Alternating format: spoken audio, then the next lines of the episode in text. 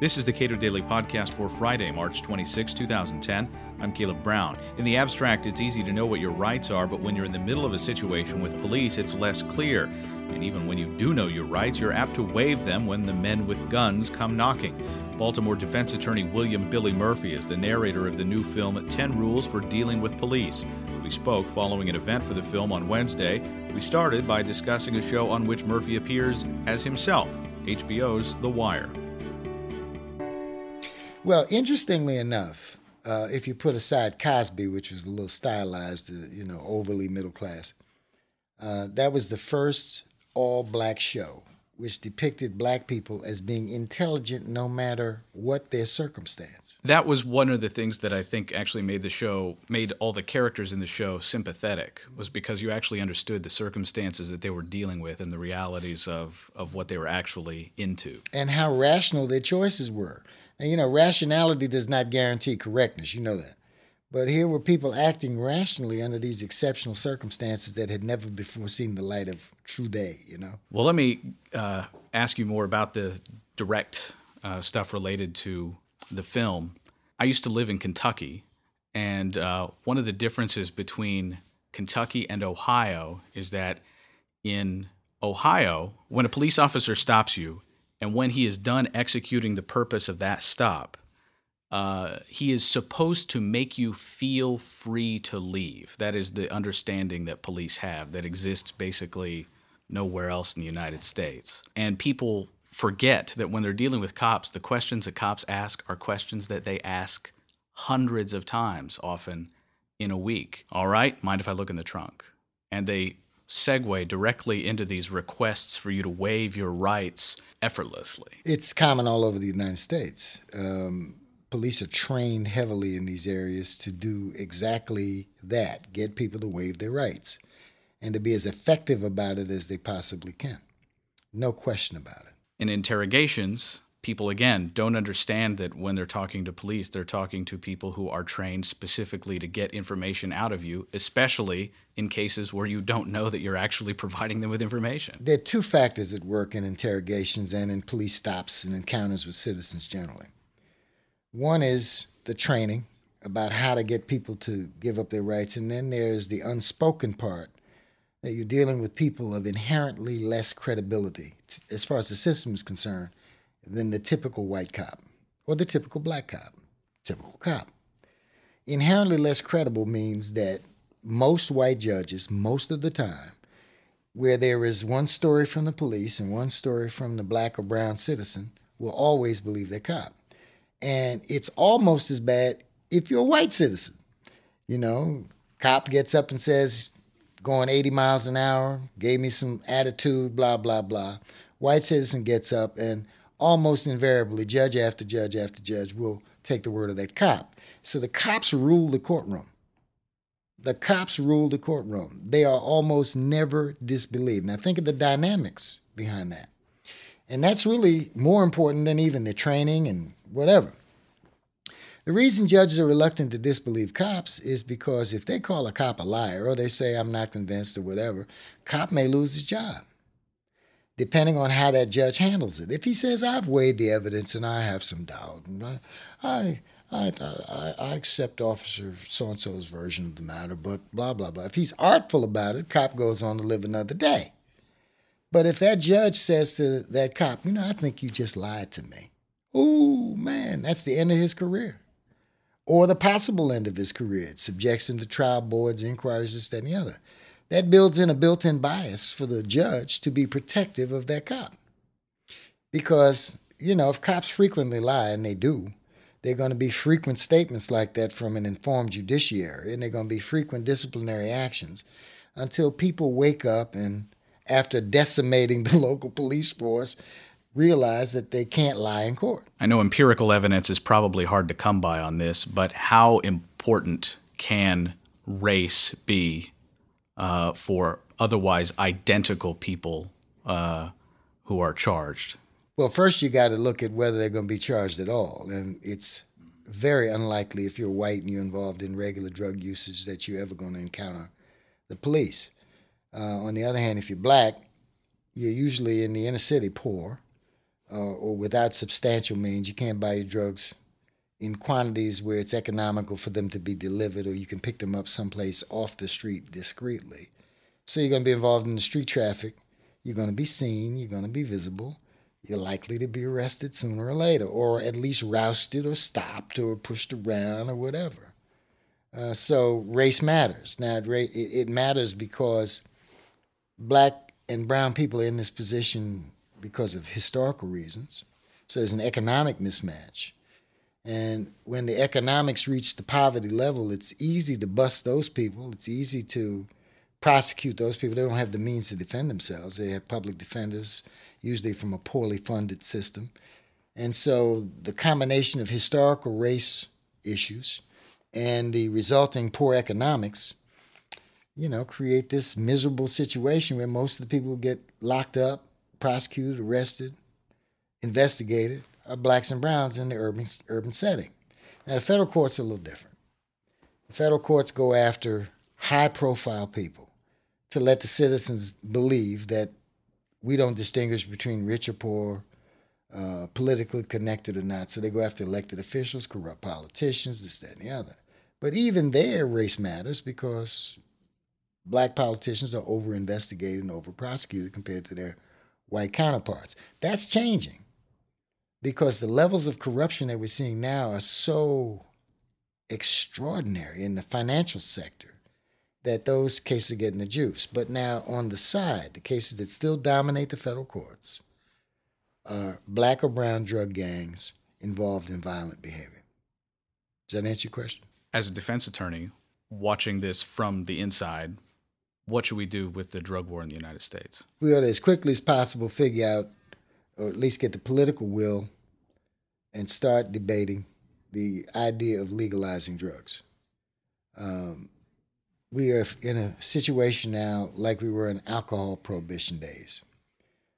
Um, because drugs have uh, remained illegal for so long, it's illegal to distribute them, it's illegal to ship them, it's illegal to do anything with them.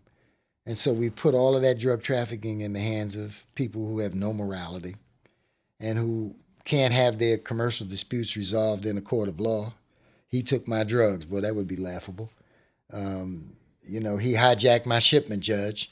I mean, that's laughable. So it's a completely lawless uh, group of people from the beginning who stop at nothing to ply their trade. And the word drug pusher came because they actually push the drugs on the population. They are motivated to addict the population and to exploit that addiction by getting repeated sales. And all of this violence and all this gang behavior and all these criminal organizations exist because drugs are illegal. And so we have a choice. Do we want drug abuse with violence, with incipient lawlessness and disrespect for law, with incarceration, with all of the trappings that go along with the criminalization of drugs?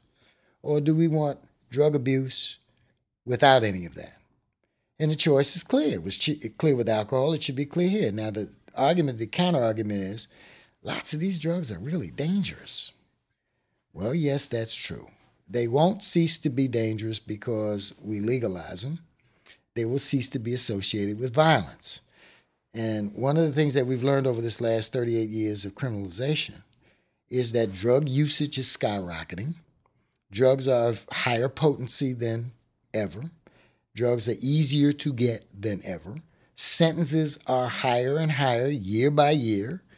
Uh, rights have disappeared in our court system. Um, and so family destruction is higher than it's ever been in these communities. Uh, the consequences of jail is that you go to a school basically to learn how to become a better criminal. So recidivism is higher and higher. Uh, it's a mess. So we have an ineffective way costing us gazillions of dollars, uh, where we could devote this money to education and treatment for people who find their way into the abuse of illegal drugs. So, which do you want? And people act like there's a third option. There's no third option. Uh, it's either we legalize or we don't.